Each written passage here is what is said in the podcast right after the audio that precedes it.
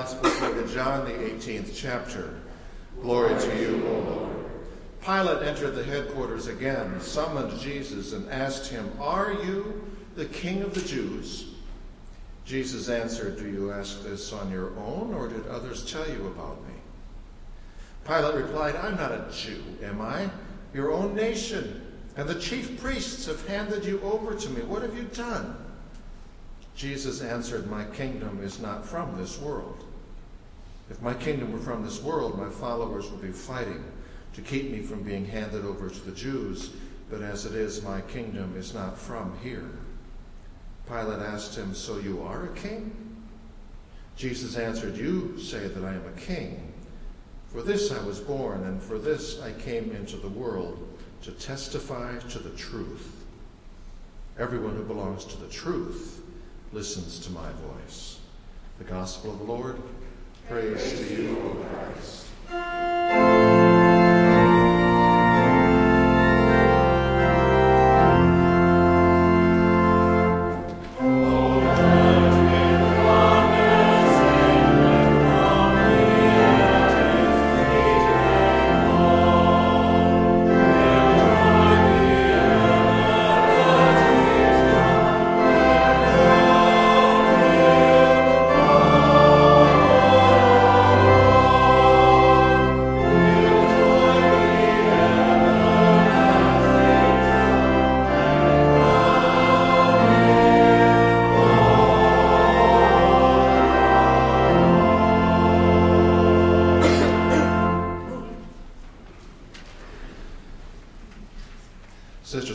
Grace be unto you and peace from God our Father and from our Lord and Savior Jesus Christ, the King of Kings. Amen.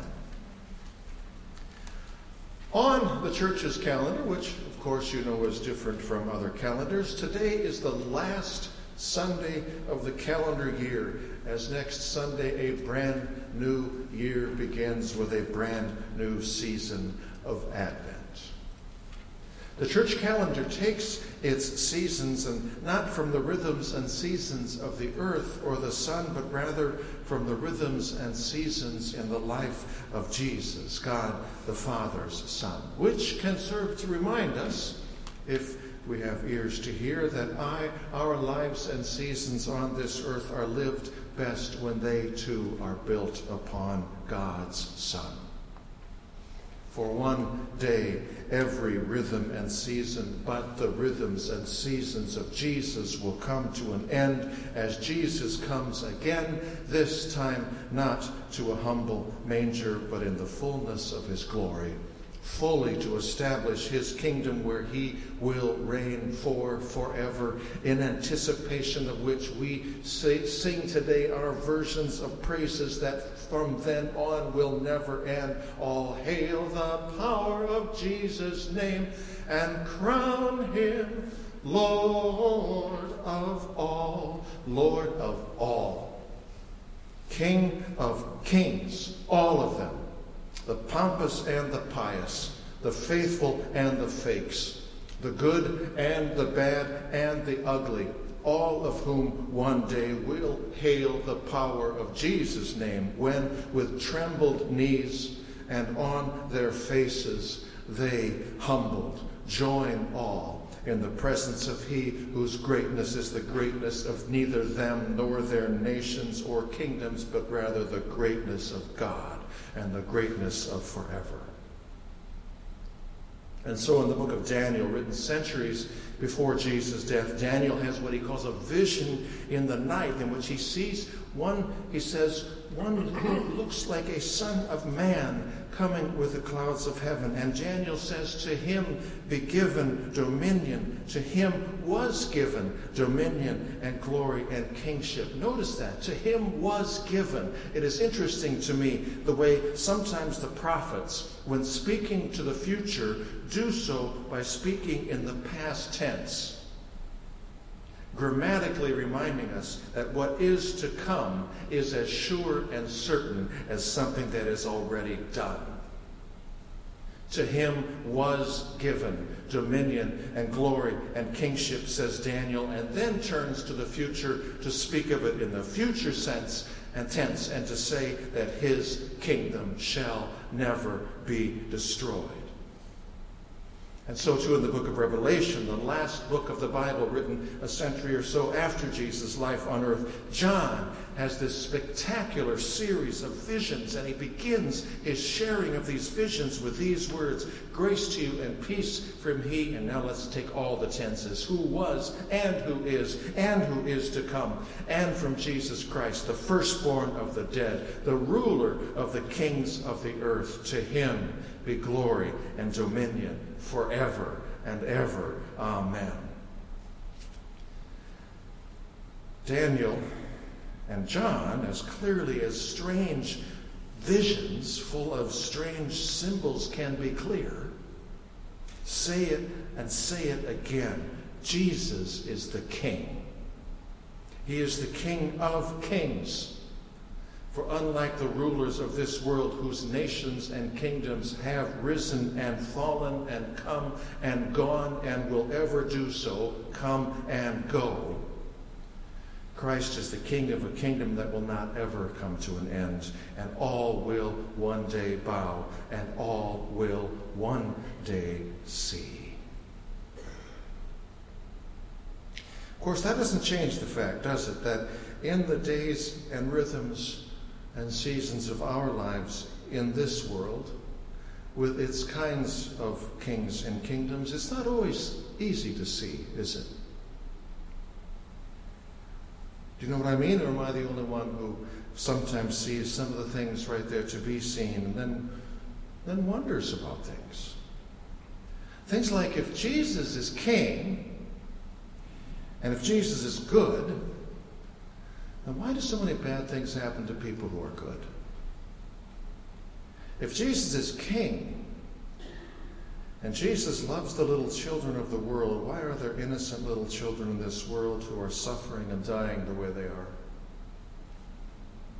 If Jesus is king and Jesus is the Prince of Peace,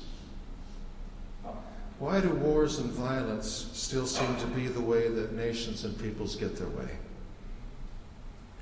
If Jesus is king, and specifically the king of love, then why in this world does it seem to be precisely not love getting the most things done these days? Now, I'm not suggesting that everybody here wonders questions like that or even needs to. But I have no doubt that some of you sometimes do. As I have no doubt that some of us preachers sometimes insult you either by completely ignoring questions like that as if they don't exist, or even worse, treating questions like that as though they are a symptom of weak faith and therefore they are questions to be scolded rather than to be answered. Or perhaps better, I should say, rather than to be honestly wrestled with, as I suspect that the full and final answers to some of our hardest questions about God can finally only come from God, and for that matter, can perhaps only fully and finally be understood by God. That said, what I wanted to say on this Christ the King Sunday is to respect questions like that by asking them and then not completely and fully answering them because, of course, I'm not God. But instead to wrap around those questions, first of all, some thoughts that I believe are true, but then more importantly, some promises that Christ the King promises are true. And this is a king who keeps promises. Every single campaigning promise he ever made has been kept or will be. Let me summarize all of those questions under the umbrella of this version of the question. If Jesus is the king of heaven and earth, and therefore the most powerful power there is, then why in heaven's name are things on earth the way they so often are? Are you with me? Okay, a first thought, something I believe to be true. To say that Christ is king and to say that in the end his will is the will that will be done is not to say that every single thing between now and then is a specific example of his will being done. For reasons we can't probably fully understand, reasons probably related to the freedom God the Creator saw fit to give those God created. Reasons no doubt related to the sin we humans inevitably see fit to use our freedom for. For those reasons and more, I believe things happen in God's creation that I'm convinced aren't God's will, except for the fact that they fall somehow within the bounds of how God chose to order creation. For God chose to order creation upon, above all, love. And love, so says 1 Corinthians 13, is, does not insist on its own way. And so God's Son came specifically not to be a king like the kings of this world who would insist and bully and force their ways into our lives, but rather to be a king who would love his way into our lives and into our hearts too. But love, of course, in order truly to be loved, can never be forced. For forced intimacy isn't intimate. Coerced acts of love aren't loving. Which means that love, if it's the real thing, can always be resisted, turned from, or for that matter, nailed to a cross. So I do believe that some things that happen in the world happen not because they are the ultimate will of our King, but rather because our King is the King of love, who still so uncoercively does love a world which still so does love its hammers and its nails and its crosses. At this time and place in King Jesus' kingdom, in other words, some things happen, but not because Jesus, King Jesus wills them to happen, but rather because he's not willing to give up on love or on us. A second thought to say that Christ is king with a power that is bigger than us is not to say that there are not also some other powers which are bigger than us and which oppose Christ and his rule. The books of Daniel and Revelation, from which we read today, are the two main examples in the Bible of apocalyptic books. Apocalyptic books being really strange books because they are presented in the form of really strange visions or dreams containing really strange images and symbols, most of which are beyond bizarre especially if taken literally, which some then proceed to do with interpretations of the visions and images that are even bizarrer than the images and visions themselves. Personally, I think that that kind of fine print, literal reading of apocalyptic books not only misses the point, but is also a fool's errand. And I am backed up in that assessment by, I think, the pretty much unchallengeable historical fact that every single person who has ever made prophetic kinds of here and now specific predictions based on literal interpretations of fine print details in the Bible's apocalyptic books has pretty much been made a fool of when their predictions turned out to be wrong. Every single time. So I don't read Daniel and Revelation that way. I'm not saying I'm not a fool in some ways. I'm just not that particular brand of fool. I read the apocalyptic books for their clear, big picture storyline and their clear, big picture themes, one of the clearest of which is that the life we live and see from day to day is merely a chapter in the visible portion of a bigger story being played out in the whole of history. And that bigger story is a cosmic sized story of a battle between good and evil. And the biggest picture of all the apocalyptic books is that good will prevail ultimately and entirely over evil, that ultimate victory being as sure as Easter's empty tomb. But here's the thing apocalyptically speaking, though the powers of evil, including Satan, the power behind the powers, the beast behind the beasts, have been defeated, they haven't yet surrendered. So there are still some battles being fought, and where there are battles, there are wounds and casualties. To say that Christ is king with a power that is bigger than us is not to say that there are not also other powers which are bigger than us and which oppose Christ and his kingdom's rule. And until those beastly powers surrender or are defeated entirely, we will keep seeing some of the things we see, even though Christ is king. A third thought to say that Jesus is king does not change the fact that sometimes the way he goes about doing the things he does are hidden from us. Sometimes, including being hidden beneath scenes and events in which it may look like he's doing nothing at all. I'm thinking now of those verses from the Gospel of John and their larger context, where we see a bloodied and almost entirely silent Jesus interrogated, mocked, ridiculed, judged, and eventually crucified by those with some real power.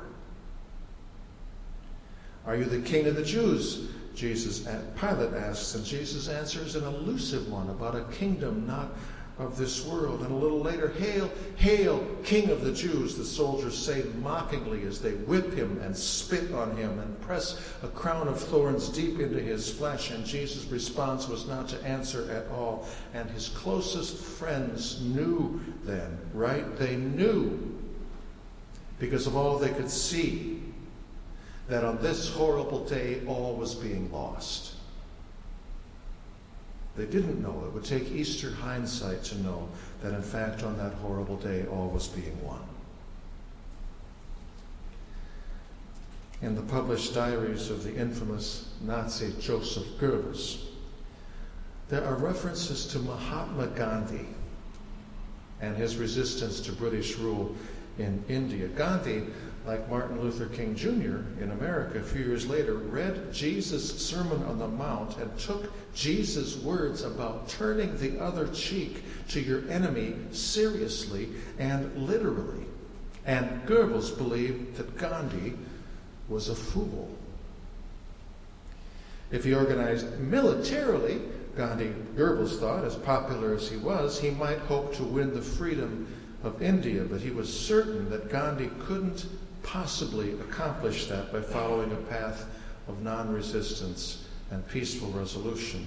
Yet, of course, as history played itself out, India peacefully won its independence while the violent Nazi military machine was bombed to hell. What Goebbels regarded as weakness actually turned out to be strength. What he thought of as strength actually turned out to be weak. To say that Jesus is king does not change the fact that sometimes the way he goes about doing the things he does are hidden from us, including being hidden sometimes beneath scenes that maybe look weak or maybe look like he's not doing anything at all. Which take us to the last word of this sermon of this church year. Whatever the source of or the reason for some of the things we see happening in our lives and in the world and don't understand, there is the promise of all promises that has echoed throughout the world and through the heavens ever since Easter morning. And that promise of all promises, the promise that Jesus is King. And in the end, including the end of all ends, the end of all years. The last word is a word that will belong to Him, and to Him clearly, and to Him only. For whatever reason in God's creation, sin is a power that still wields power in our lives and in the world. For whatever reason, maybe reasons that aren't ours to understand, evil still wields power in our lives and in God's world. And for reasons that sometimes even faith can't see, some of the ways that God does choose to be active in our lives and in the world are hidden, even hidden occasionally beneath scenes where it may look like God's not doing anything at all. Don't be fooled by what you see or by what you don't see. For Easter came, and the Easter of all Easters is yet to come. It will come as King Jesus for all to see comes again. And when he does, darkness at last will be dark no more. Hate and fear at last will be hateful and fearful no more. Death at last will be death no more. The powers of evil at last will be no more. And sin at long last will be no more. And the last word of the years will be Jesus whose strong and glorious and gentle rule will be forever. In the meantime, may the life you live for all to see proclaim more than that Jesus is King of kings. May the life you live for all to see proclaim in word and deed, in compassion and truth, in mercy, in kindness, in faith, in hope, and love. That Jesus, too, is the King of you. Amen.